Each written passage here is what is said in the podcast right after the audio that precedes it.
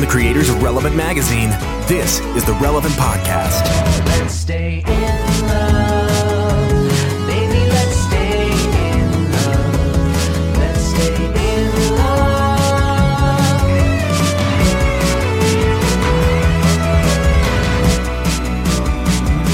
It's Friday, October 18th, 2019. You're listening to the Relevant Podcast. I'm your host, Tyler Huckabee, coming at you live from the City of Lights here in Paris, France.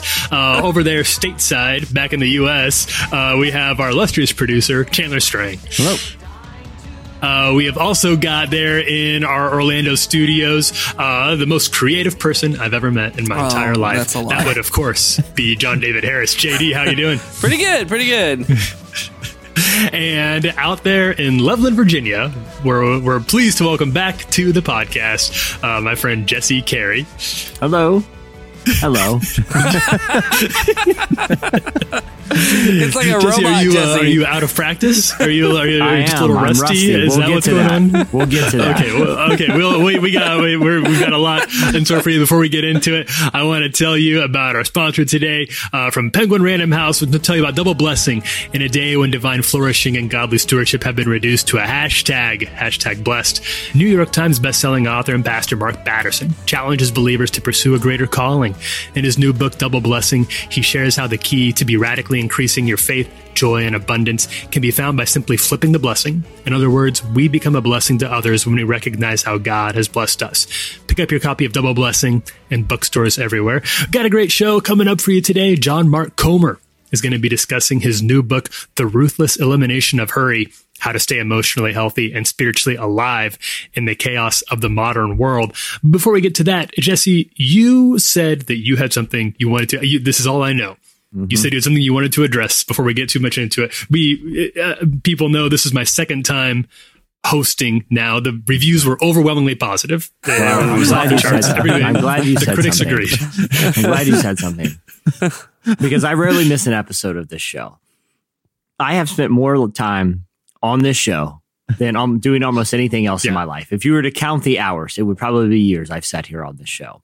And uh, when Cameron hasn't been in from time to time over the years, I host the show. This week, uh-huh. I was unable to. It's very rare for me to miss a show. It is extremely rare. And this week, I was not able to make the Tuesday recording. And so I talked to Tyler. It was a great cast. Prop was back on. I was very excited Mhm, for that. And, you know, I am not, listen, I am not a narcissist. I just really, really care what other people think about me almost exclusively. and I will disregard the feelings of others. So I jumped on Twitter to, to see what a train wreck the show was with, with me out of it. Just, just to give me a little boost of self confidence.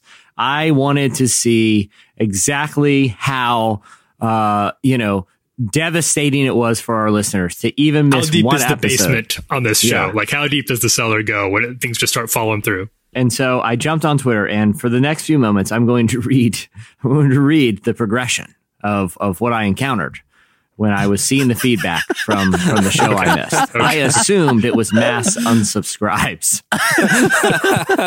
I had assumed I would be coming into a show that had been reported to iTunes for quality reasons. I would assume I would be putting out a massive fire. And so Georgia tweeted, feeling nervous. Five minutes into the podcast, even though you guys are great, obviously, where's Jesse Carey? Concern right out of the gate. Oh no, my fears are transpiring. The people We were feeling we were feeling the same way, Georgia. We were, you and I were on the same. We, Yeah. we I was right there with you. Yeah. So I, I was thinking, oh gosh, it's I you know, I got to come put out another fire here. Uh, so I was like, I'll keep reading and just see how bad it's getting. Uh, then Jeff tweeted, Tyler Huckabee really enjoyed you hosting the relevant podcast this week. Keep crushing it, man. Okay. So the way I read that was Tyler was doing so bad and was so defeated about how it was going that Jeff felt bad and just nice wanted listeners. to build Yeah. him up. And I understand. George is concerned. listeners. Jeff is going to empathy for Tyler. Uh, I get it. I get it. Tyler was in a low spot because he was filling big shoes, shoes that were obviously Ronald McDonald size for him. so then, so so I kept reading. Ruben tweeted, "Not once was I disappointed by Tyler Huckabee's music choices on Tuesday's relevant podcast. Again, a very backhanded thing. It wasn't. I'm very impressed by Tyler's job hosting. No, they yeah. just needed to They found find the something." thing. They Right, found yeah. the one thing. They needed to find something to encourage Tyler with. Uh-huh, uh-huh. And so they said, well, at least he did the music okay, which newsflash, Ruben, Chandler mostly does that anyway. And it's easy to do. A child could do it. A child could do it. Ruben. so I continued to read it. You picked five songs. so I continue to read, Ruben. This is what Kristen says. this is this is where I started to get concerned that Tyler had somehow brainwashed our listeners and begged them to tweet. Kristen says, I don't know how much you paid her, by the way, Tyler. How much how much Bitcoin you floated over Kristen's way. Kristen tweeted, I always miss Cameron and at Jesse Carey when they're not on the relevant podcast. But today's lineup and discussion gave me serious life and made me LOL. Unsolicited advice. Make Tyler Huckabee the interim host so that Jesse Carey is free to banter about what Uncle Sam, whatever Uncle Sam is restricting him from. Yeah, it is unsolicited advice. No one asked you, Kristen. unsolicited mean no one asked and no one cares. Okay? Make Tyler the interim host. I'll continue reading because obviously she's an outlier and Kristen's trust. Kristen is probably Tyler's cousin or something. She didn't disclose that. There's a lot of things. There's a lot of red flags with Kristen. Let me just say that. I did a deep dive on her profile and uh, I'm catfishing her right now to find out more about who she is and what Tyler did to get her to post. Okay. So I keep reading. Obviously, Kristen's an outlier. Ruben's fine with your music. I didn't say anything. By the way, by the way, Tyler, Ruben didn't say anything about your hosting. He just said you did a good job with the music. Yeah, so could- you, read, you, you, you, you read between the lines there. Cody Loud and clear, Jeff. Cody says in response to Kristen, Yes, please. Jesse can't play horse and wrangler. He needs to run free. Hey, Cody, I can do whatever I want. I can wrangle and I can ride, buddy. I have a question for you, Cody. Who asked? No one. then Philip chimes in. Here's what Philip has to get. Again, again, Philip, no one asked you. This is what Philip says to Cody. This is the correct answer. Tyler's humble and inquisitive, and yes, clever and insightful, and the right person, in my opinion, to support the show as the host going forward. Love Jesse as a wild card and would really love a, diverse cast to recenter the convo. Oh, thanks. Thank you. Thank you, Philip. Other words, Tyler's mom's burner account.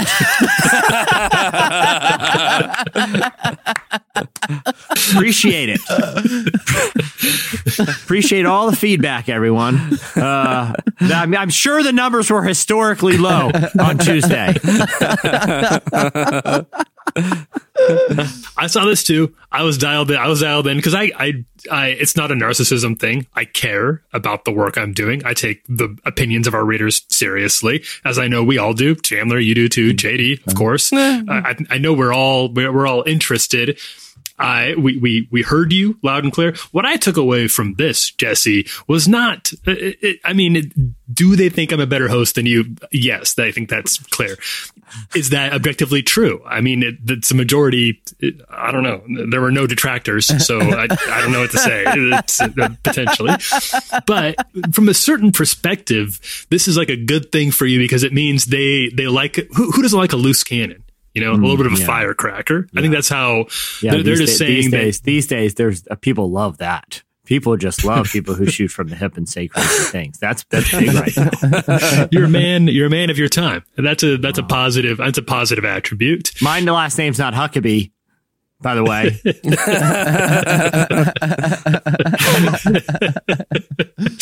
Well, it was enough. It was enough that I thought I'd give this one more go. Already, things are probably not going as well. There's dissension among the cast. We're I getting torn apart. even- I, I didn't even know. I, can I be honest? civil war. I, you're you were so sloppy in the intro. I didn't even know we were recording yet. I thought I was just talking to you. I didn't even know it was part of the show. That's how. That's you've lost JD. They've lost. He's lost us, hasn't he? Oh, I. Oh, we. What's happening? I'm sorry, I yeah, was. this is this is I was- on. I was designing something. is- is- No, my goal, my goal has always been to, if I'm going to be on this podcast, to just m- make everyone forget that I was on the podcast. And I think I'm succeeding Mm-hmm. at that goal because not a single one of those tweets mentioned me. And that's the way that I like it, honestly. well, we'll see how it goes. I'll try to keep it though. We'll Yeah. see. We'll see what the people say today, Tyler, because it's it's like Linsanity. You burn hot and fast. You got everyone excited. and guess what? uh-huh. Now you're playing out in Bulgaria basketball Had to be a, had to be a sports reference. You're just trying to get me off my game. Too late. I've been reading up on basketball as as it's my duty as a host to be well over what's going on in the sports world right now. I went all the way over to China just to learn more about the NBA. see how see how the sausage is made. Uh, with that, we obviously have some things to clear up behind the scenes, so we're going to take a quick break. Uh, when we come back, the hot list.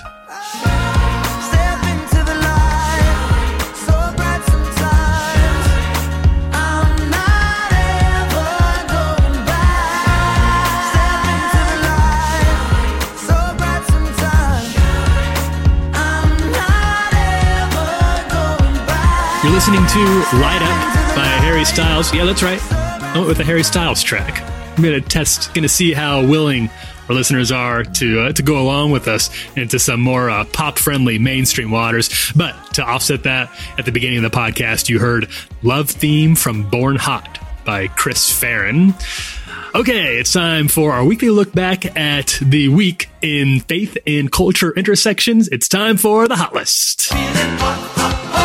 Coming in at number five, Gal Gadot is starring in a movie about Irena Sendler, who saved thousands of children from the Nazis. So Gal Gadot set to star in and produce a biopic about the life of Irena Sendler. Sendler entered the Warsaw Ghetto during World War II, disguised as a nurse to attend to the health needs of Jewish prisoners. But when she realized the children were bound for concentration camps, she teamed up with other social workers to organize a smuggling operation to remove infants and small children from the ghetto, hiding them in coffins, suitcases, ambulances, sacks, and even on a few occasions, the sewage system. Once they were safely out, Sendler would help the children find new homes with willing Polish families, Catholic convents, and discreet orphanages. Uh, this movie is going to be directed by Stuart Hazeldine, who helmed uh, that Shack movie, the the Shack adaptation, Oh, uh, a couple really? years back. Yeah, That's super Yeah. interesting. The That, that William one Paul Young me by adaptation. exactly. Yeah, the book written by William Paul Young, uh, and it's written by a woman named Justine Juel Gillmer. She's written a few episodes of The 100. So I'm super. I have a few thoughts about this. Yeah. Uh, and I, here's here's the first one that's that's more movie adjacent. Obviously, interesting story. Uh, seems like it'll do well. I, I like Gal Gadot a lot, but one thing I've noticed, I would say that when we're doing online slices, you and I, Jesse, I'm Yeah. kind of on the casting news beat. Like, you know, I, I think it's interesting. I try if I see a movie that I think our list, I think people are going to be interested in, then I'll dig up a, I'll, I'll write about it a little bit. They don't usually do that well. They, they, they're not. It's not why people come here. I know. I just try to keep people abreast of like cool, interesting movies that might Sure. be that are coming down the pike a little bit. This one blew up. People loved Yeah. it. The Yeah. relevant readers were really, really excited about this one. My theory, I think the relevant readership has a little crush on Gal Gadot. That's my assumption. It, well, not only was she Wonder, you know, she did an awesome job. Obviously, as, yeah, as Wonder, Wonder Woman, Woman. You know, um, Mhm. but I, okay, I yeah, people I've talked about this before. I come from a family that uh, a lot of my family is currently or was in the service, like in the Mhm, military, mhm. Right, right. and you know the the way I was particularly raised is you know I have great admiration and respect and appreciation for people who serve their their their country, Uh-huh. and you know Gal Gadot was in was i- i- you know that there's I, I The believe IAF, the, yeah, yeah. the Israeli Armed Forces. Yeah. Th- that's right. Like she she served. She you know from my understanding was a pretty decorated um, service member. You know, it's it's like um, Kylo Ren. Um, Or you're thinking of Driver, Adam yeah, Driver. Adam Driver. You know, Adam Driver, uh, you know, he served in the Marine Corps, the United States Marine Corps, Right, right. and I think uh, for some reason I feel like in both of those, um, both those actors kind of have a, this kind of confidence, and it's Sure. not swagger, but Sure, it's sure. like they they when they appear on screen they both seem to carry themselves in a way that's very reassuring to an audience i feel a very commanding presence and very uh, you wouldn't cast Adam Driver or Gal Gadot as like the skittish kind of No. nervous n- new recruit. They, they just don't have that bearing Yeah. about them at all. yeah but uh, there's there's they're not like intimidating but they're, they they seem composed and i don't want to make stereotypes but i do feel like there's a No. character building a character building element that comes to a lot of people who serve their countries and for those two performers in particular i feel like that's part of the on-screen draw particularly with gal uh, you know, and I think this is such a cool role too. About y- you yeah, know, I do too. uh, uh, it, it, because there are sort of faith implications to it as well. Because you know Mhm. she's uh, you know rescuing these children, and a lot of them you know ended up in Catholic you know orphanage. Sendler was a Christian. Irena Sendler was a Christian, uh, and uh, the, the the story about her life. It is weird that it's not more well known. The more you get into it, it's a very long. Uh, I'd encourage people. The, the book is called Irena Sendler. I'd encourage people to read it. She her life story is just like it's weird that there wasn't a movie earlier Yeah. than this one because it, it's it's it's all there. It- It's all. It doesn't mean the movie will be good necessarily, obviously, but there is a lot of material there. So I'm I'm pumped about this one. J- JD, JD, JD, you, you, you're, uh, you've seen a lot of superhero movies. What, what do you think about her and Wonder Woman? Oh, I thought of the DC universe. I thought Wonder Woman was probably the the best of their films since uh, the Nolan Batman ones. Yeah. I, I thought agreed. I thought hers was the best. My actual question about this film is like, so Wonder Woman, that movie took place during World War One. And then the new correct. Wonder Woman that they're working on is taking place in the 80s. Is that correct? 80s? hmm Yeah, 1984. Are we sure this isn't a secret crossover film? Oh, Like I know Like it's a, I know it's a 0.5. true story, but like maybe maybe they're doing like a little history rewrite here, where like Wonder Woman took on the persona of this actual person to like sneak children out of the ghettos and stuff. And bec- like, look, I'm not saying that that's what should happen, and in no way am I like minimalizing what this actual woman did, but I mean, you know, there's a director th- out there who's like at the very last scene if she just like turns and winks at the camera and that meaner meaner meaner meaner meaner The guitar, the guitar. like just comes in like popcorn everywhere you know. Whatever the dc equivalent of nick fury is like have him show up or her show up or whatever that would be like commissioner gordon is there and, and like a young a young child version of commissioner gordon is like one day i will be a butler to a great man that can use your help so you're saying, so you're suggesting that this is actually a DC in universe film that would serve as sort of an origin backstory, like begins for a number of different Yeah, superhero alternative characters. history it also happens to be about real life Irena Sendler. Absolutely, because she's concept. a real hero, and we're gonna like mix that in, use that as our gateway to get in to remind Shade- people to go back to the DC universe because they don't really have anything going on right now. It'd be a great way. It'd be a great way to try to get people more interested. I mean, I know, I know a lot of people are tired of the superhero movie boom, so we could kind of ease them out of the superhero movie Right, boom by like right. slowly mixing in historical fiction until you've like scrubbed away all the superhero elements altogether. Right. and you, you're all you're left with is like great dramas. Just actual heroes, that could work. like real people That could heroes. work. Yeah, you should go to Hollywood, JD. Uh, you know you've got you've got great ideas. they all have my number. No one's calling. I don't get it. JD, you sound like Patton Oswalt in that episode of Parks and Rec where he just filibusters Mhm, yeah. with an, Oh, an yeah. insane, That's a hero- an that's a hero insane, moment. incredibly dorky movie idea. That's what you sound like. Yes. Well, don't get me started. There's plenty more where that came from. okay, coming in number four, IMAX has released a trailer for Jesus is King, a Kanye West movie. Okay, so after numerous setbacks and delays, it looks like Kanye's big gospel album, Jesus is King, is finally coming via an IMAX movie. Apparently, the whole thing will be one of Kanye's Sunday services, uh, filmed in artist James Turrell's gorgeous Roden crater in Arizona and directed by famed British fashion photographer Nick Knight. Via a press release filmed in the summer of 2019, Jesus is King brings Kanye West's famed Sunday service to life in the Roden Crater. Visionary artist James Turrell's never before seen installation in Arizona's painted desert. This one of a kind experience features songs arranged by West and the gospel tradition, along with new music from his forthcoming album, Jesus is King, all presented in the immersive sound and stunning clarity of the IMAX experience. Um, we, we've got a little more to talk about with, with this one, but first, let's where, where are we at on this? How, how, how are we feeling about? I mean, uh, this is just a this whole rumor, but I heard that they wanted to shoot it in 35 millimeter. But his, Oh, really? but uh, in order to capture his ego, they needed the whole 70. Oh, yeah, yeah. Oh, I like, new Yeah. guy. yeah. no, I actually like it's Kanye. like when I think when I think of IMAX, it's either it's either one of those James Cameron movies where he like goes into an abyss in like a submarine, or it's it's like paying extra to see a, a, a Christopher Nolan movie.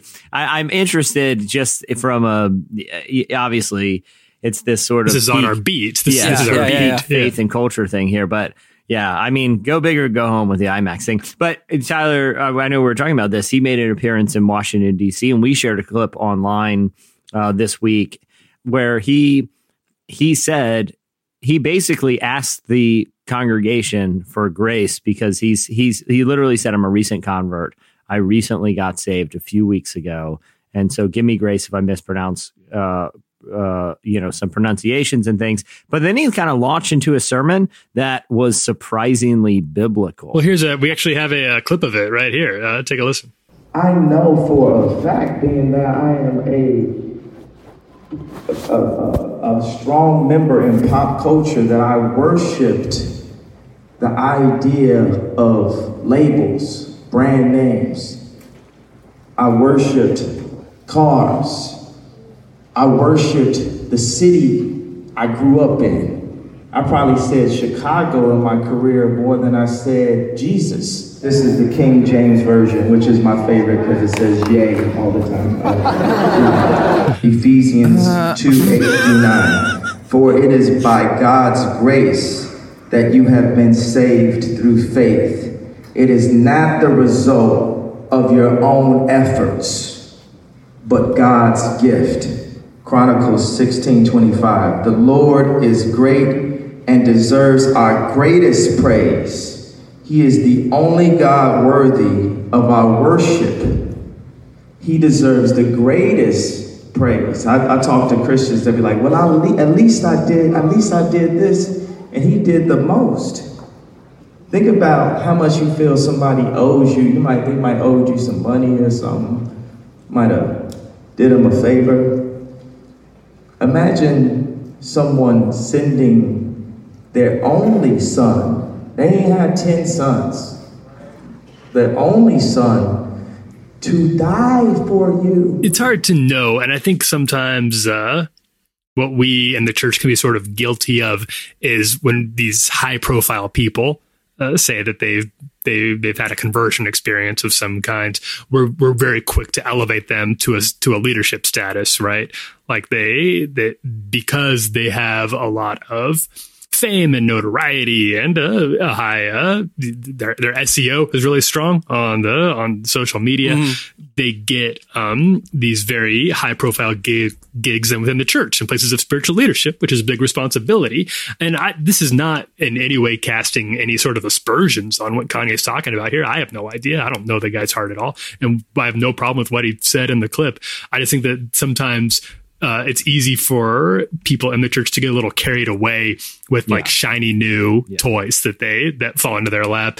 And these people can end up being in a place that through no fault of their own not because they're trying to be sinister or or, do, or duplicitous or anything like that uh, they're just put in a place that is that people go to school to learn how to to lead congregations and, and be spiritual. That it's, uh, it's a big, difficult challenge that not many people are called to do. So I just think that sometimes the caution there, we, we, we can throw caution to the wind really quickly, but obviously hope that what he's talking about is sincere. And I have no reason to think that it's not. But that, that the movie will be interesting. The trailer, the trailer is, there's a trailer out that's posted on relevantmagazine.com that's interesting. And what the movie's going to be like, I just don't know.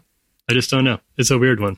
Will you guys uh, like day one IMAX? Is this going to be a must see for you? Uh, I mean, I'll probably end up seeing it, but I don't know day one. I, you know, I, I'm Uh, curious, yeah. but not that curious. You know, Are you still interested in Kanye music? Like, I'm I'm Uh, far more interested. songs interest I'm far more interested in his music than than you know IMAX art installations or you know the next Yeezy Yeah, drop. yeah, you yeah. know, I still think he's a great artist, but you know, but yeah, I don't. and, yeah, and I I, don't feel buy the like shoes. Well, we keep coming back to him on the show, but he keeps doing things that we can't Yeah, ignore. You know, but but yeah, that it'll are be on the beat. Well, we've got more. Uh, coming in at number three, the first fall trailer for Bombshell puts the Fox News scandal up in lights. This one is interesting. So you probably remember in 2016, the news media world was rocked by numerous allegations of sexual harassment about Roger Ailes, the CEO of Fox News. Revelations of a culture of fear, intimidation, and bullying around the sexual exploitation of women changed the digital media landscape and changed Fox News forever story was a massive one in the midst of an election year in which Fox played a central role, and now it's getting the movie treatment from director Jay Roach, the man behind political movies like Trumbo, The Campaign, and the Austin Powers trilogy. This one stars Nicole Kidman as Gretchen Carlson, Margot Robbie as Kayla Pospisil, uh, who is a composite character of several women in the real life story, and Charlize Theron as an eerily accurate dead ringer for Megyn Kelly. The first trailer promises a complex story that's not just about what went down in the shadowy halls of Fox News, but also the general culture of an organization regularly accused of mining American xenophobia and racism for extra views. Also, John Lithgow, Billie Eilish, Kate McKinnon, uh, D'Arcy Carden appears in the trailer. She's Janet on The Good Place. Did you all watch this trailer? I did, and I was kind I was shocked at how how much yeah uh, Charlize Charlize Theron- like Megyn Kelly. It looked like one of those deep fakes they Yeah, do. Those yeah. like where you can't even tell because it looked like Megyn Kelly. She sounds like Megyn Kelly. Yeah. That was very wild. I'm interested in this story. Obviously, I think there's a lot of ways it could go wrong. Like there's a lot of poor ways to tell this story because there's so many interesting and weird um like cultural symbols at play in all of this that I think are, are kind of complicated to tell in a single movie. I think it's a story that needs to be told. I just, it'd be very, very hard, I think, to get this one right between obviously the really egregious things that, uh, that Roger Ailes did. Also the things that Fox News is often accused of that we've held, that we've held Fox News' task for on our own side of doing with things like some of the stuff that comes out of like, came out about Bill O'Reilly and some of the things Tucker Yeah. Carlson has said about immigrants. These are really like negative, really damaging things that I don't, so you can't just paint it as like a simple good people versus bad people thing. There's, there's a lot of complex sort of cultural ideologies that play in a story like this. Yeah, and especially not just not just cultural ideologies, but just lack of accountability for Mhm, powerful for sure. men to uh, you know use their positions of power to prey on women, whether that's you know through misconduct or or you know intimidation and inappropriateness. You know, I think it's I think Mhm. anything that exposes that is very good. You know, I mean, I don't Oh, I know. do I, don't know if the yeah. film itself. I can't speak for the quality of the film itself. I mean, the Nope. trailers look interesting, but I think it's good that whether you know it's at a conservative news outlet or if there was a similar storyline, you know, with something like the New York Times, I think the the more exposing of that that kind of thing is very good.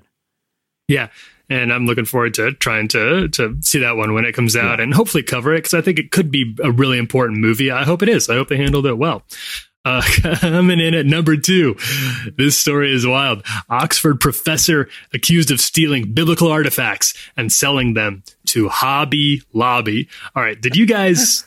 How caught up are you on this on this story on this yarn? This was a not heard- wild one. Heard about this? Yeah. This is a weird story. This is this one isn't a movie yet, but it should be. I'll I'll try to break it down as as simply as I can here. So Professor Dirk Obbink is a respected, celebrated Oxford professor and expert in classics. He even has a MacArthur Genius Grant.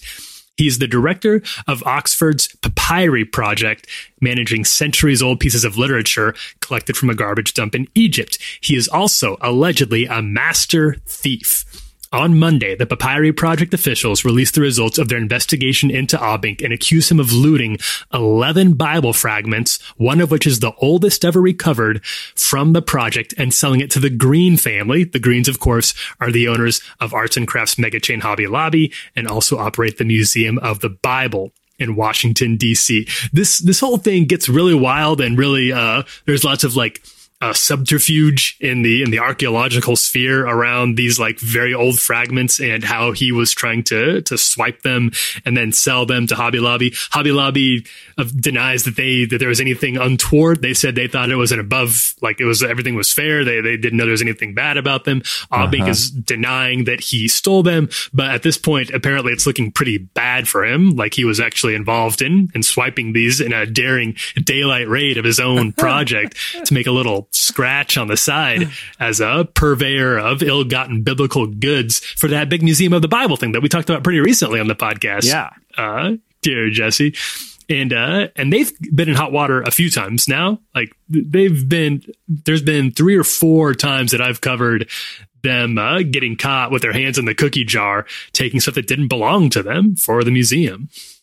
Yeah, it's it's it, what it's so it's such an interesting uh story because it does have that sort of like Indiana Jones antiquities uh Oh, for sure. you know Yeah. dealing element A- and it goes to show just how interested you know th- th- you hear all these stories all the time about you know the decline of interest in christianity and all this jazz and it's like obviously there's a lot of interested interest if you're not you know don't particularly care about the faith and values element of it that the history of christianity um, is is in- incredibly important and uh, to see you know some sort of antiquities detective story happening with a with a professor at maybe the most esteemed university in the world, along Yeah. with a very powerful uh, family here in America that is funding a museum that is state of the art, all to high, all centering around the Bible. I, I think it's a fascinating story,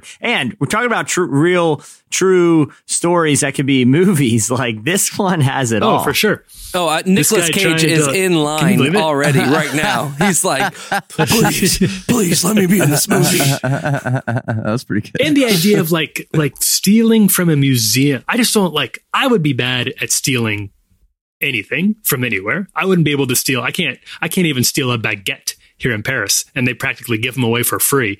And this guy's the oldest bible fragment supposedly written within 100 years of the death of jesus a, a fragment of the gospel of mark.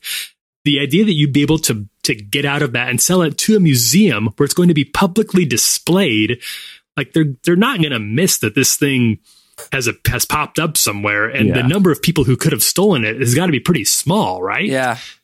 Yeah. apparently when you read the story uh, there were a lot of people didn't even know it was existed. The the green family had sworn the experts they had come confirm its existence to an nda so it, it was only a, there was only a rumor that it was even real before the museum of the bible put it on display. And then the people who actually had found it were like so that's where that went Yeah. Yeah. when I when I heard about this story the first time, I just read the headline that was, you know, uh, Professor S- steals uh, Bible artifact to sell to Hobby Lobby, and I immediately was thinking like, wait, as like merchandise, like you can like like like hidden behind the giant flowers, they have like a section of like ancient legit artifacts, and then I immediately thought like, I wonder if that forty percent coupon I get in the mail every week would work on one of these like pieces of antiquity. But I was just like, no, I don't think that like, or maybe they're using it and they're like scanning it and like reprinting it on a giant like picture frame that says family across the front of it with like an old Yeah. an old piece of the Dead Sea Scrolls or something. But I was oh, just, I'll live laugh oh, look, oh, love Oh, look, Yeah, this, right. oh, look, this do-it-yourself birdhouse kit has a has a fleck of wood from the Ark of the Covenant. Cool, cool. It's looking for a new hobby. yeah.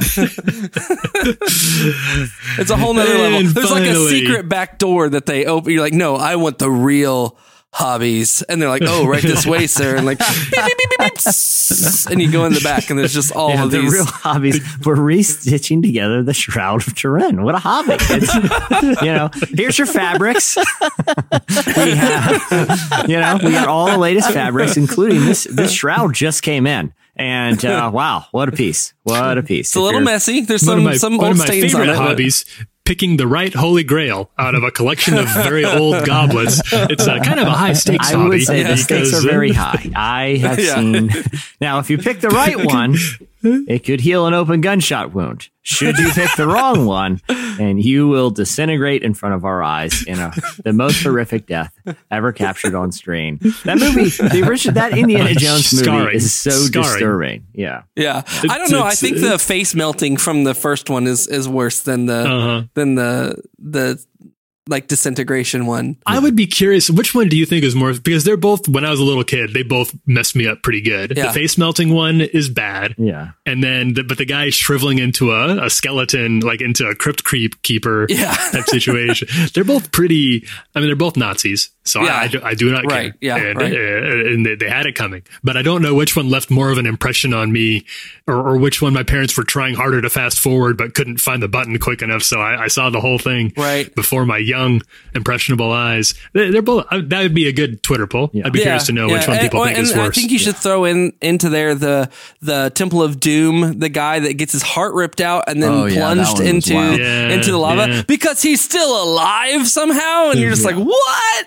That would that Yeah. messed my brain up a lot as Yeah. a Same. child. Yeah, but you know, wasn't allowed to watch rated R movies, but we can watch that over and over and over and over and over again. Uh, and anyway, coming in at number one, Katy Perry is fighting that plagiarism lawsuit from Christian rapper Flame. Okay, so I think we all remember the incredible saga that took place just a few months ago, in which Katy Perry was found by a jury to have been guilty of, with her song Dark Horse, ripping off Flames song, uh, Joyful Noise. Uh, Chandler, do we have a, a clip of those two songs side by side? I know we've done it on this podcast a few times, but just to refresh our memories.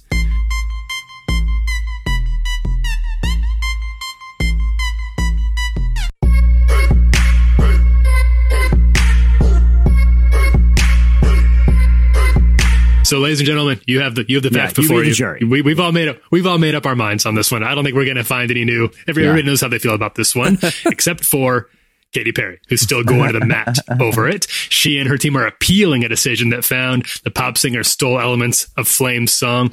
This summer, a jury ordered that Flame be paid $2.78 million after the jury said it sounded too similar to Perry's hit Dark Horse. Perry and her team's appeal documents don't mince words about what they think about Flame, whose real name is Michael Gray, and his career.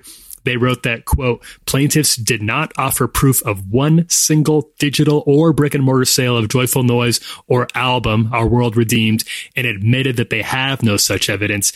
Plaintiffs adduced no evidence of any sales or no documentary evidence of any radio or television play or of actual performances of Joyful Noise. I feel, So- I feel like that's a little personal, don't you? Like, like they could just say, they could just say, you know, plaintiffs, we, we feel didn't reasonably prove that it was stolen. Not, they would just Right, straight right. up, we don't know if he even sold one. We don't even know if anyone ever listened to it. We, you know, like, it gets personal. no name. Yeah, This it- it- no name rapper. Yeah, Yeah. They go, they go for the, the, the, which is, I don't think it's like unfair. I think there's, I mean, I have a lot of feelings about this case. I don't think that they, that, that the jury should have, I, I disagree with the jury's findings. It doesn't Yeah. seem to me, it doesn't seem similar to enough to me at all to warrant any sort of, let alone almost three million dollars yeah. in oh, compensation. There's actually a great YouTube video that breaks down the music theory behind the probability and and shows other you know situations that are Oh, actually really? yeah Oh. it's it's uh, it's pretty good if uh, Well, and I also feel like the jury, like, because the idea of the jury is it's supposed to be like a jury of your peers,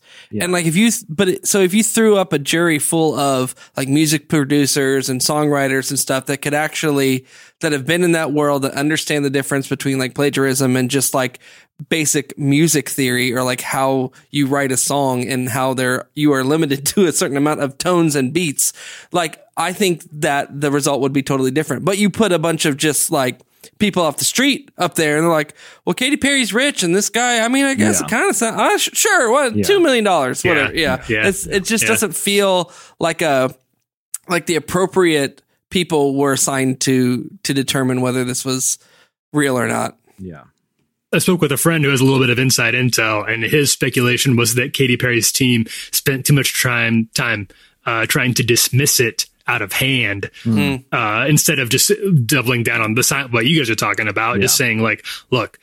There's going to be some similarities in different songs over the course of pop music history. That's unavoidable. This just isn't a clear cut enough case to uh, to allege any sort of uh, actual uh, stealing Yeah. on their part. Yeah. But it looks like that's the track they're taking here. They're just saying, they're just saying again, it's absurd for you to even think that we would Yeah. have heard of this song, let alone that we would rip it off. Yeah. Right. Which may be true, but I don't know if that argument is going to be the winning one Yeah. for for the appeal. Yeah.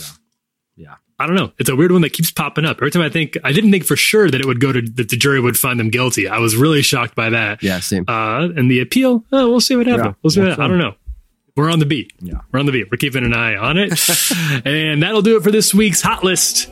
When we come back, John Mark Comer joins us.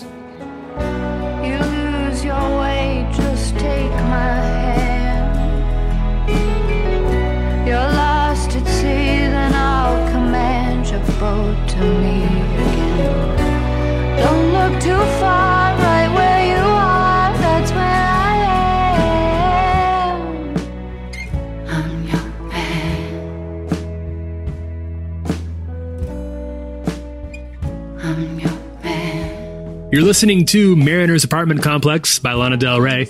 Coming up, we're going to talk to John Mark Comer. But first, Jesse's going to tell you that today's interview is brought to you by the Called podcast. Yeah, called. I'm super excited about. It. I've got to be behind the scenes uh, of this podcast. Get to work on it every episode. Actually, it's specifically for church leaders, and uh, man, I have been so thrilled about how it's come out. The caliber of guests, the caliber of discussions we've had.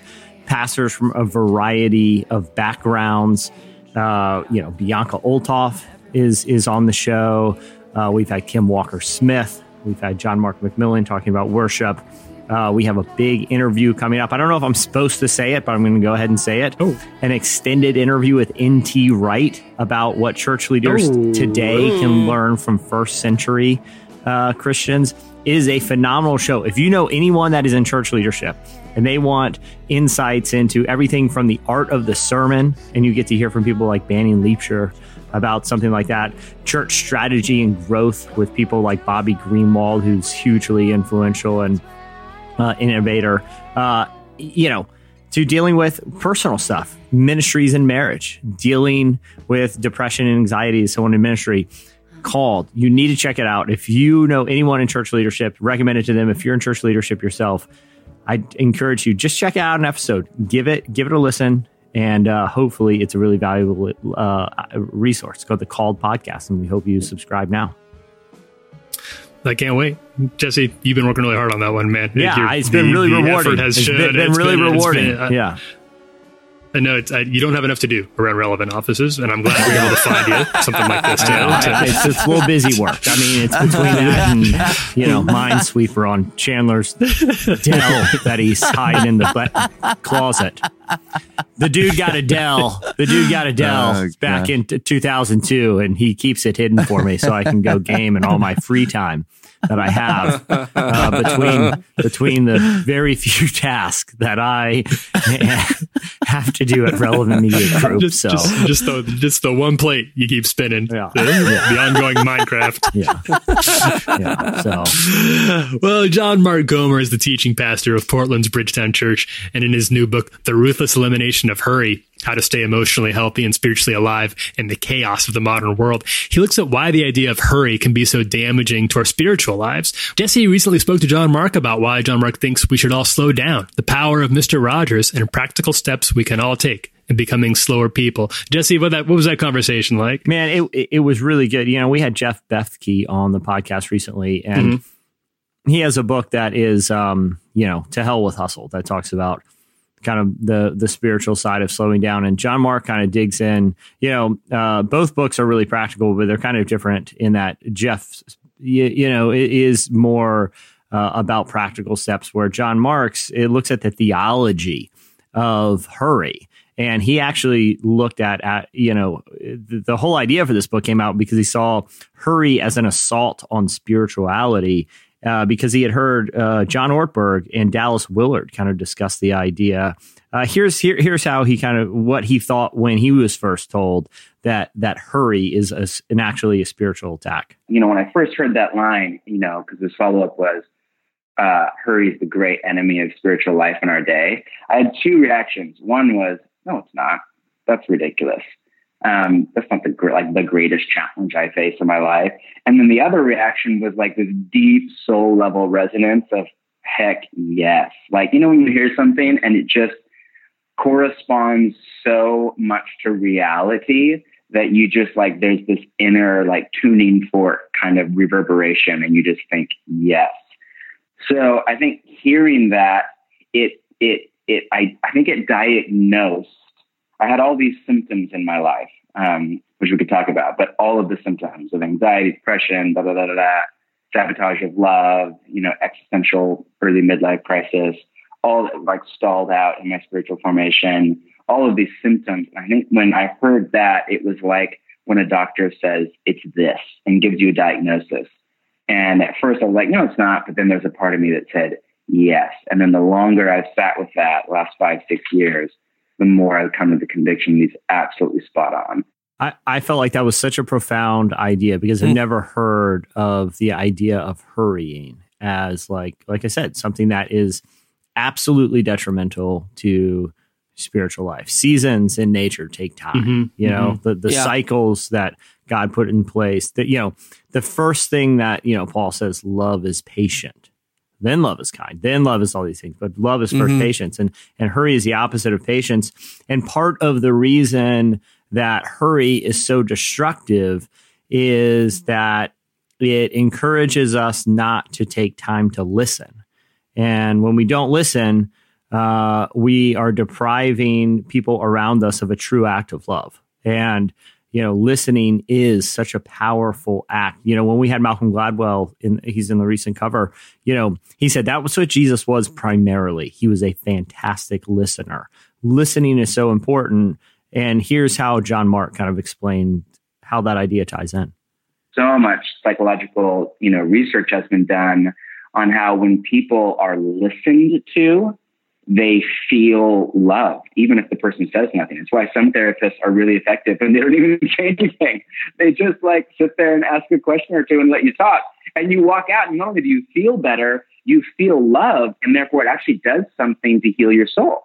Because just the act of listening to somebody with attention and affection is an embodiment of love. Listening is love. That's just one of many examples, you know?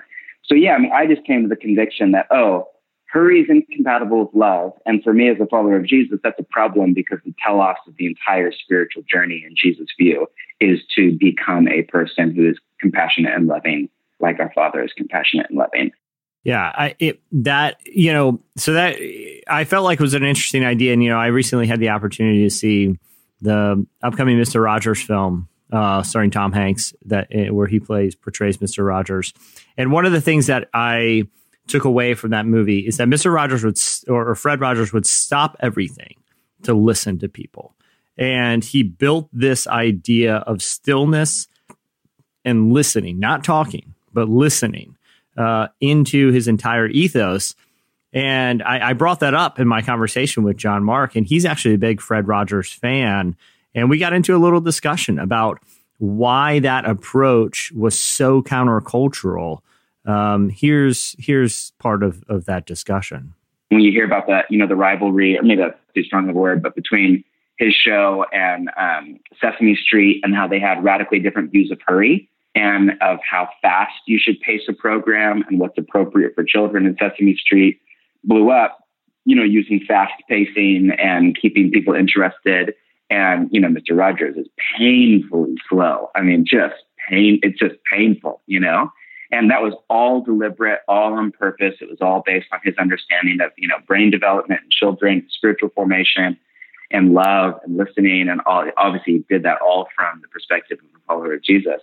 And I just, and like so many times he had chances to go to mainstream television, to make movies, to do these big breakout things. And he just said, no, no, no, no, no. And he was so committed to the slow. And um, I, so I think he's a great example. This isn't just like a personality thing from a different era. Yes, he's from a different era, but he worked in, you know, TV. That's like one of the most stressful careers out there. You know what I mean? You know, working it to know, oh, yeah, that's like, that's crazy. That burns people out really fast. So I think his life was not, I mean, he didn't have a phone like we do, but I don't think his life was that different than ours. So um, I think he's just a great case study in that I don't think you can have it both ways. That's the hard truth of it. I don't, I don't think you can have everything, all the busyness, all the things, all the extra activities and the hustle. And we're going to do this. We're to do side business. We're going to be on Instagram. We're going to travel. I don't think you can have all of that and live a kind of, you know, what Scazzero calls a slow down spirituality, where you're just unhurried and present to people in love in the way that I think you want to be and I want to be and Jesus wants us to be. Yeah, that that Mm. is especially having seen that film, and if people should watch the documentary that recently came out about him, and definitely the the Fred Rogers Sure. uh, film that's coming out on Thanksgiving. Um, but you know, all of this sounds good, right? I mean, oh yeah, let's slow down, let's listen, let's take time to kind of um, you know observe stillness. But let's be honest, I mean. I don't know about you guys, but the first thing I do in the morning is I look at my phone, I check Twitter, I check my email, I start listening to like a news update podcast, kind of get in the zone. I do that while I'm drinking my coffee and, you know, getting ready for the day. You know, it sounds This is all good. after you've done your three hour devotion, right? Yeah, that, that, that's Yeah, yeah, followed yeah, by a right, three hour right, devotion. right, Obviously, yeah, if you yeah, see yeah. my physique, a several hour Navy SEAL style. Uh, Yeah, yeah, yeah, extreme yeah. CrossFit, uh, Obviously, Ninja- obviously, yeah, yeah. Uh, workout I do on the American Ninja Warrior course in my backyard. Right. Then yeah, I start yeah, my course. Then Um, the day. Yeah, yeah, yeah. Yeah, yeah, yeah. I do that at the beginning and the end of the day with a quick uh, uh, 12 miler at lunch and Yeah. uh, Sure. for my afternoon's uh, vape break. But um, what uh, you know, but when I told, but I asked Yamar, what are some practical steps that we can actually take to incorporate in this into our lives? And you know, it, it doesn't start with big changes; it starts with small ones. And here's how I explained it. The less hard truth is I think there are some really practical acts of resistance, some counter habits or practices or spiritual disciplines that we can build into our rule of life, our morning routine, our weekend, our relationship to our phone that can really do a lot. Um, there's no silver bullet, not like fix the problem, but I think can do a lot. So just simple things like coming up with a rule of life for your phone. You know, I think of Andy Crouch's work around the TechWise family and stuff like that. So simple things like in our house, we have a parent your phone rule, which I think we sold from Andy. I'm not sure where, you know, just like a parent, our phones go to bed before we go to bed and they get up after we get up, get up, you know? So they, they, they live in a closet plugged in, they go to bed at 8.30 and they don't get to wake up actually in our home till 9.30 um, for the most part. So, uh, you know what I mean? So simple things like that to build just quiet into our morning. And so our mornings begin with prayer and coffee and quiet and hearing God's voice and welcoming our children to the day and getting them fed and that kind of stuff, rather than with the helter skelter kind of hurry of digital stuff. So there's simple things like that, or and then of course key Sabbaths are things like Sabbath, simplicity in your finances, building time for silence and solitude. These are are, are counterintuitive, countercultural acts of resistance that might take us a little while to kind of get into our muscle memory. But if you can get them into your body, like Rogers did, oh man, then you like stand a chance to win the battle against the hurry of our culture. Yeah, it was. Uh, you know, I really appreciate those thoughts. How they are countercultural, and uh, yeah, I think a lot of people are going to benefit it. The book is called "The Ruthless Elimination of Hurry." You can pre-order it now, and it comes out next week. So check it out. You know, I've been, I've been. Uh, don't ask, don't ask why. Uh, but I've been rereading some passages from. Uh, you remember that that book, uh, Wild at Heart, John I Eldredge's old, I do. uh, like how to how to be a Christian guy. Yeah, yeah. I didn't remember at all until I went back to it how much shade he throws at Mister Rogers throughout that book as being like, "What is wrong with American Christianity? Like, Oh, people are being too nice, little mamby pamby, snot nosed do gooders, and we need more William Wallaces and and uh, gladiators to go out there. That's what Christian men should be. Be more And those- I would say whatever good things Eldredge had to say in those books, the Mister Rogers content has aged very, very poorly because I, I think that uh, a lot of people would say that if if the worst thing that came Mister Rogers was like an infusion of like kindness and patience and thoughtfulness and listening into the church today, eh, that wouldn't be such a bad. Wouldn't be uh, uh, Mister Rogers' attitude run amok. I feel like in politics and in church, we need more masculinity. Surely that will solve problems and not cause terrible, terrible ones that may be insurmountable. What?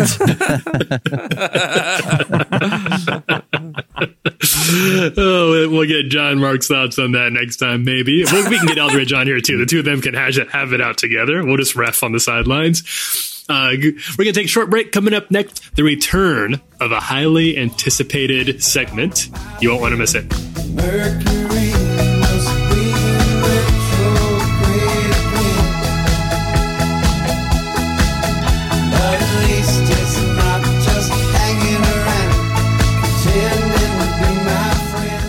Is there something that interferes with your happiness or is preventing you from achieving your goals? BetterHelp Online Counseling is there for you. Connect with your professional counselor in a safe and private online environment and get help on your own time and at your own pace. You can schedule secure video or phone sessions, plus chat and text with your therapist. BetterHelp has licensed professional counselors who are specialized in depression, anger, stress, anxiety, and more. Best of all, it's a truly affordable option. Relevant podcast listeners get 10% off your first month with the discount code RELEVANT. So why not get started today? Go to betterhelp.com slash relevant. Simply fill out a questionnaire to help them assess your needs and get matched with a counselor you'll love. That's betterhelp.com slash relevant. You're listening to Mercury is in Retrograde by Sturgill Simpson.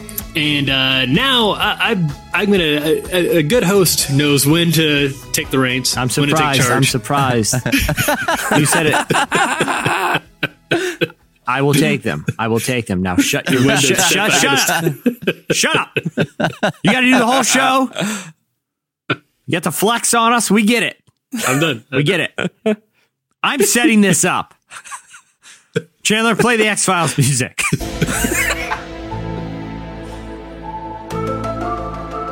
In a world of mystery and fear, of the supernatural, shut up, Tyler! Of things lurking in the night. If I hear you say one more thing and ruin this, you'll never host a show again. There are mysteries abound in our universe and in our Bible. What do they mean? What are they trying to tell us? Who? Tyler, I swear you're trying to distract me. This is my time. Voices in the night, figures in the distance, a light shining, a mist encroaching. It's time for strange happenings. This is where JD talks about weird stuff that he likes to talk about. Shut your mouth, Tyler. It is not your turn anymore. Last time, JD, you brought us. Uh, you are a fan of the show Ancient Aliens, and JD, for a lot of people don't know, he is he is a seminarian. He he he is a theologian. He is a scholar and a gentleman.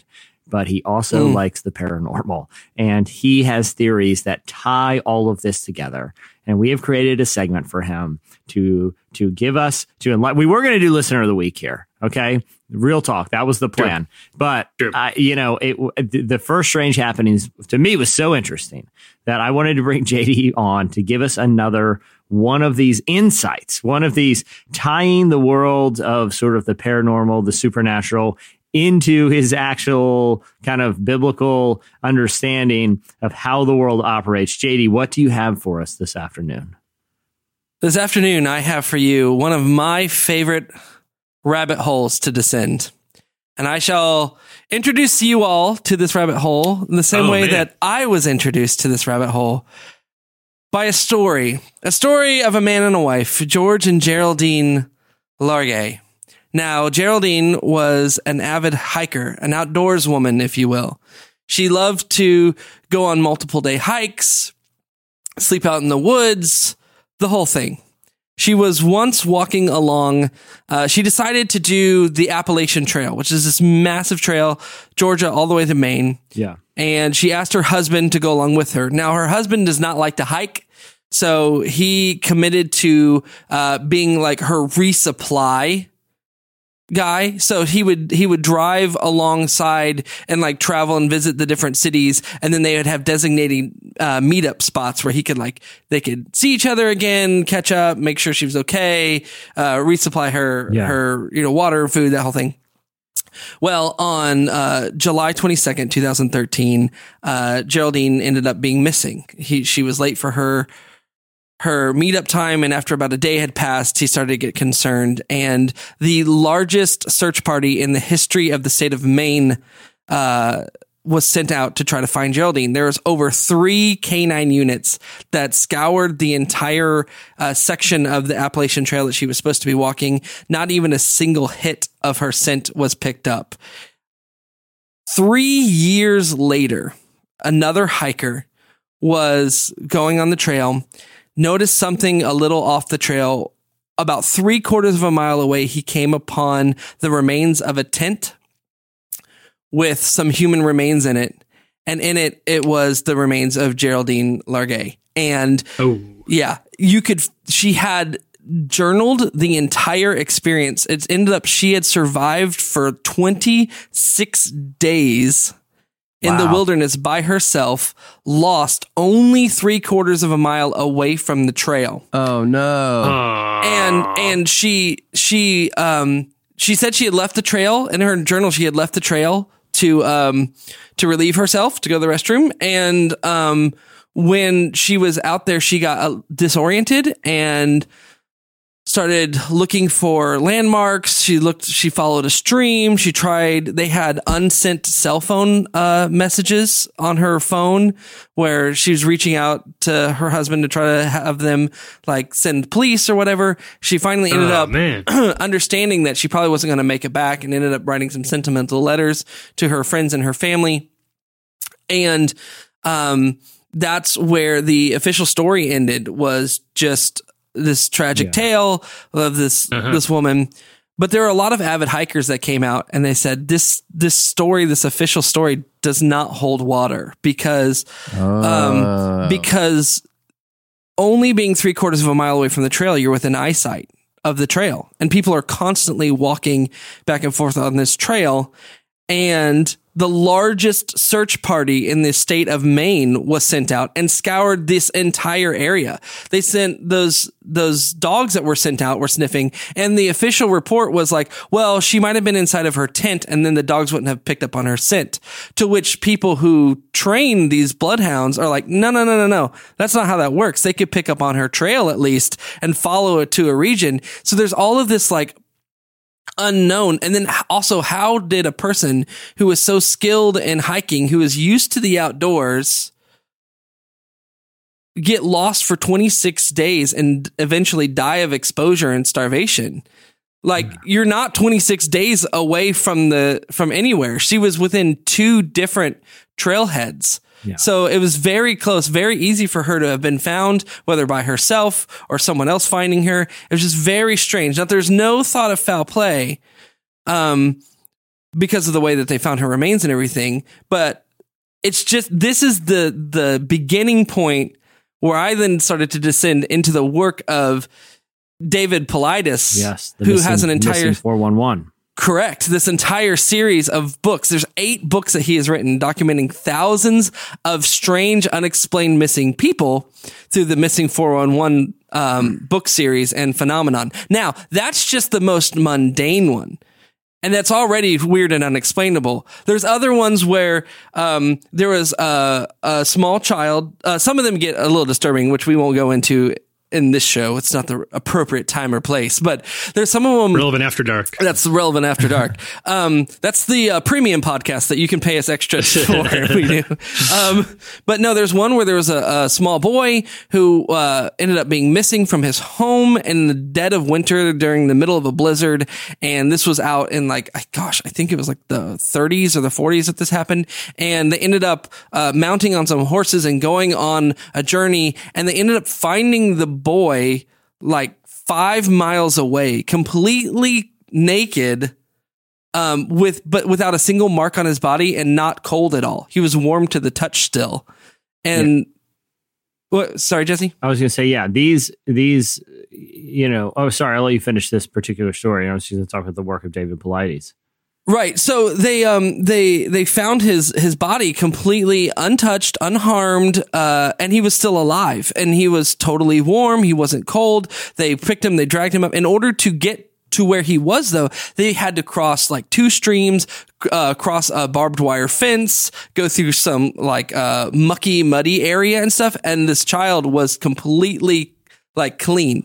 Um, they also another interesting one is in 1977. There's a man by the name of Steve Kubacki who was a cross country skier, avid skier. He went off skiing, and uh, one day he he stopped to rest, and by the time he had um, uh, was finished resting, he he looked up to find his ski tracks, and he could not see his ski tracks anywhere around him to find his way back to the Hmm. trail, and um he uh he got really scared and frustrated and started trying to do like uh the concentric circles to try to find the trail. So he was going in larger and larger paths and he couldn't find it and he was getting tired and exhausted and he found a little uh nook under under a, a rock wall that he hid himself un- under and actually fell asleep and he woke up. His next memory is he wakes up in a field with spring flowers. The sun is out and shining. There's a backpack next to him that has some other person's uh, clothes and shoes and glasses in it. And he, um, he, he's totally disoriented. So he gets up and he, he finds a trail very quickly, walks into the local town and he was skiing in Michigan.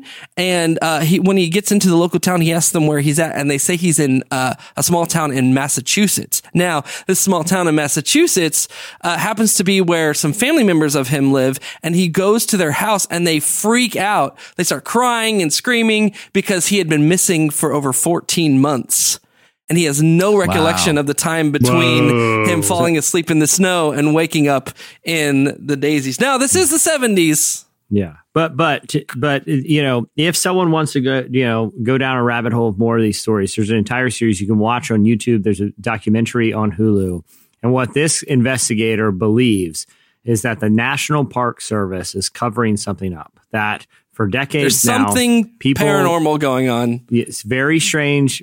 People have gone missing under extremely odd circumstances. Uh, a lot of time, missing time is a big part of these disappearances. Uh, you know, the it's the like I said, you can go watch, go down the missing four one one YouTube rabbit hole, and you might not come back out. Now, JD, Yes. these the, the the implications are there is something beyond our explanation that is happening in the in the national forest according to uh, you know David Paulides himself doesn't won't say that he just presents the evidence of the most mysterious cases Right. do you have a theory that ties the, these odd uh, seemingly paranormal ex- uh, occurrences to some sort of worldview that is in line with like orthodox understandings of of faith. So, nice. Um, there are theories about. Um, the, uh, one of the popular theories is that it's a string of Bigfoot abductions. Uh, one of the theories is obviously that they're, these are alien abduction cases. Uh, some of them have to do with uh, like slipstreams in uh, reality or multiple dimension uh, occurrences and stuff. And here's here's what I will say. I don't necessarily know if I land anywhere on any of those exact places. However, I feel like one of the things, and we talked about this a little bit last time, that's interesting to me is that the uh, world of Christianity and the, the mystical faith that it, it truly is, um, acknowledges and embraces the idea of a universe and a God that controls it that is much larger and wider than we currently understand or comprehend. And that our, our materialistic, like scientific reasoning is, is good to some extent. It's good to help us like function in the world, but there are things that we either haven't understood yet about it or that are, that it is, it is beyond uh, beyond its its reach at the moment, at least at present tense. And I think that these scenarios, especially ones that talk about, um, there's a lot of there's a lot of discussion now scientifically about the existence of a multiverse and like transdimensional properties with uh, small atoms and everything. And a lot of the things that you see happen in scripture, like the transportation of of Philip, uh, is is very interesting. And I mean, you have this scenario where. Um, you know, Philip's on his way and then he gets transported and ends up meeting a, a eunuch who on this on his journey and baptizing him and converting him uh, into Christianity. And so you have in the Bible even these stories of like radical missing time, transportation, teleportation. So you have a scenario where the these missing 411 cases or these things of of this kind of paranormal um experience do n- it's not that they it's not that you can find a direct one for one in the Bible, but I feel like the Bible creates a worldview that can definitely include things like the missing 411 uh, questions and, and things. And I, and I do find it interesting, um, that, um, that in general, Christianity has kind of avoided kind of the more mysterious uh, aspects of itself um, uh, because we we definitely acknowledge and serve a God who is, to use the the phrase in the correct way, paranormal. It's not Yeah. normal. It's Yeah. the way that he interacts with us and his creation is beyond normalcy. Either that or we just need to reframe our understanding of what normal is. So if you want the rabbit hole, David Paulides, Missing 411. Also read the story of Philip and the eunuch. Interesting. Well, that'll do it. Chandler, shut your mouth while I close out. Chandler, cue the music. Who, what, where, when, why, how? I don't know. Neither does JD. And Tyler sure as heck doesn't. He knows almost nothing. That'll do it for another edition of Strange Aliens. Wow, what a job I did. Wow. I know. Thank you guys. Wow. Thank you. I know I did Yeah. really was- well. Thank you. I appreciate it. Wow. It was very good. So I'm glad we did that That was- the the week because I really teed it up oh. well. I, you know, I feel like JD did an excellent job, but it was really because the hype man came out and set the stage. So wow, what a job! What a I job do. to, I, to I me. that To me, you did you did fine. you did fine. I think that wrangling it, it- it's hard. It's hard to ride a horse and wrangle it at the same time. Um, I'd give you not a medium. You know, yeah. I think it if- was not- the horse. Things are, I don't care. I don't care. I don't care what your burner account says. I can do both. We'll see. just I'm sure. I can. I, I can can't wait be, to hear more. You I trust will. the judgment of our listeners absolutely after earlier this week and seeing this. So I, I have no doubt that they will level the correct judgment oh. on this segment as well. I think most of them are delusional, and I think they don't know what a good podcast would be if one was sent to their iPhone every week with a competent host, and then suddenly some hack comes in and locks his way through the first episode. Let's see how they're going to do now, cowboy.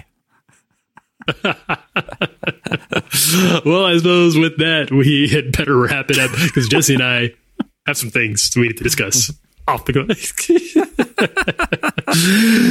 uh, many thanks to John Mark Comer for joining. John Mark Comer's book, The Ruthless Elimination of Hurry How to Stay Emotionally Healthy and Spiritually Alive in the Chaos of the Modern World, is available for pre order now.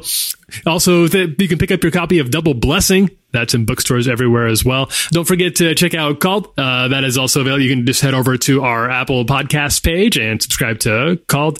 Uh, while you're there, subscribe to Relevant Daily as well. Relevant Daily is your uh, daily 10 minute catch up on the intersection of faith and culture. That's hosted by me.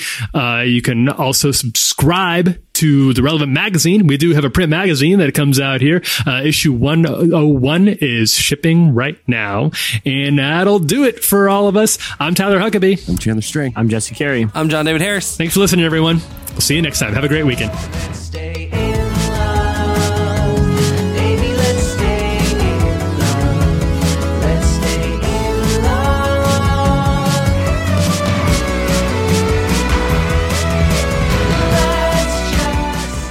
For listening to the Relevant Podcast.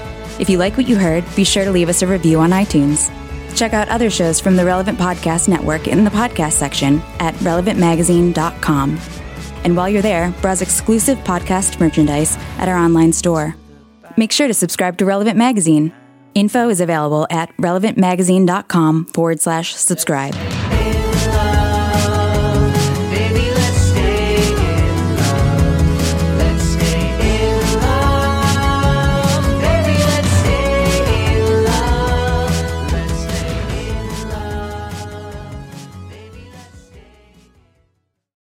I don't know. Neither does JD. And Tyler sure as heck doesn't. He knows almost nothing. Relevant Podcast Network.